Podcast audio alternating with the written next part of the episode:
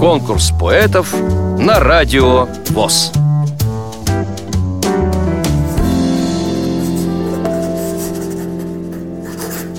Зовут меня Наиль Хасанов. Лет мне 48 полностью. Родом я с Курганской области. Родился и вырос там, где ныне проживаю.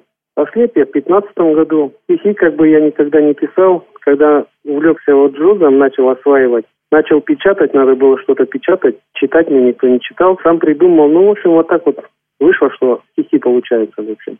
Ну, свободное время дома, вернее, занимаюсь спортом. Как раньше я, конечно, не могу. Я раньше играл, хоть и рост не позволяет, но любил баскетбол всегда. Ну, сейчас вот начинаю на другое переходить. Утром гуляю, потом прихожу, и вот у меня часа полтора я железки тягаю. Дома у меня есть гири, есть штанга.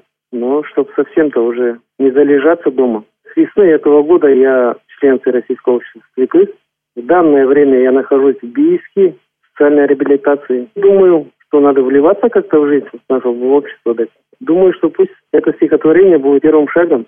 Стихотворение на такую тему, но она актуальная везде. Доступная среда. Доступная среда по России идет. Идет она гордо, твердо ступая, во все города, во все уголки заходя, потому как ей мимо пройти по закону нельзя.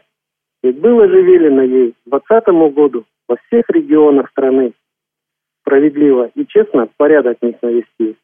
Ждут ее в селах, во всех городах. Ждут ее все, престарелые люди, инвалиды, герои войны. Дойдет или нет, не знает никто. Но если мы все ей поможем, поверьте, друзья, к 2020 году она непременно дойдет во все регионы, во все уголки нашей великой России, нашей огромной страны. Вам понравилось это стихотворение? Проголосуйте за него на сайте радиовоз.ру. Поддержите понравившегося автора.